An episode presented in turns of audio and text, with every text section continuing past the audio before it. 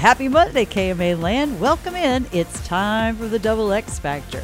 This is where myself, Sandy Edie Hansen, and the lovely, talented, and really cool nails today, Spencer Williams. hey, thank you for noticing. That was one of those body basics things we learned. You're you're not supposed to kind of poo poo on a compliment. You say thank you for noticing. That's right.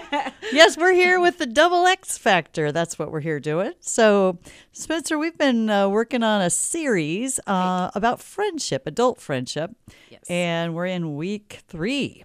And in true double X Factor fashion, we kind of gave everyone a pass the first two weeks. The first week we said, here's what healthy looks like, here's what unhealthy looks like the next week. Now it's back to us. Yes. So that's what we want to focus on this week is, you know, when there is an unhealthy friendship dynamic going on, what's our own role in staying in that? Absolutely. And we could take this so many different ways, but you think about you know when you form a friendship with someone over misery and mm. you both you both complain together and you gossip together yes that's one of those things that serves you yeah we don't like the way it serves us but it's serving us so right. there's a reason and there's something we're getting out of these unhealthy or toxic, whatever word you want to choose, right. friendships. Right. Well, you know, I think there can be lots of drivers. It could be that it's familiar, mm-hmm. and that kind of unhealthy dynamic is familiar to you for some reason.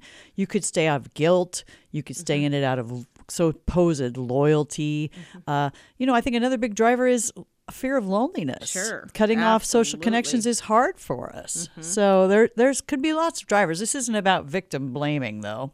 yeah, right, right, exactly. And I think the same can be true when you think of maybe your friendship with a family member or even a not a, not a family member, but you love that person. Mm. Doesn't mean that it's a healthy friendship for you, but you you love and care about that person and that's a tough dynamic as well. Right. Well, you know, we kind of have a sense of investment in mm-hmm. a in a friendship or any relationship. Right. And it's like, well, especially if it's somebody you've known for a really long time, it just feels like, well, I can't give up. But sometimes you just need to change your expectations quite a bit in order for it to work. Yeah, that's a that's a great point. I hadn't thought about the loyalty piece. The other thing too is martyrdom. Oh, I mean, you know, yeah. if we're being treated poorly by someone and we keep them in our lives, aren't we so mm-hmm. powerful and strong? Yeah, and I'm a little holier than thou that way. Exactly.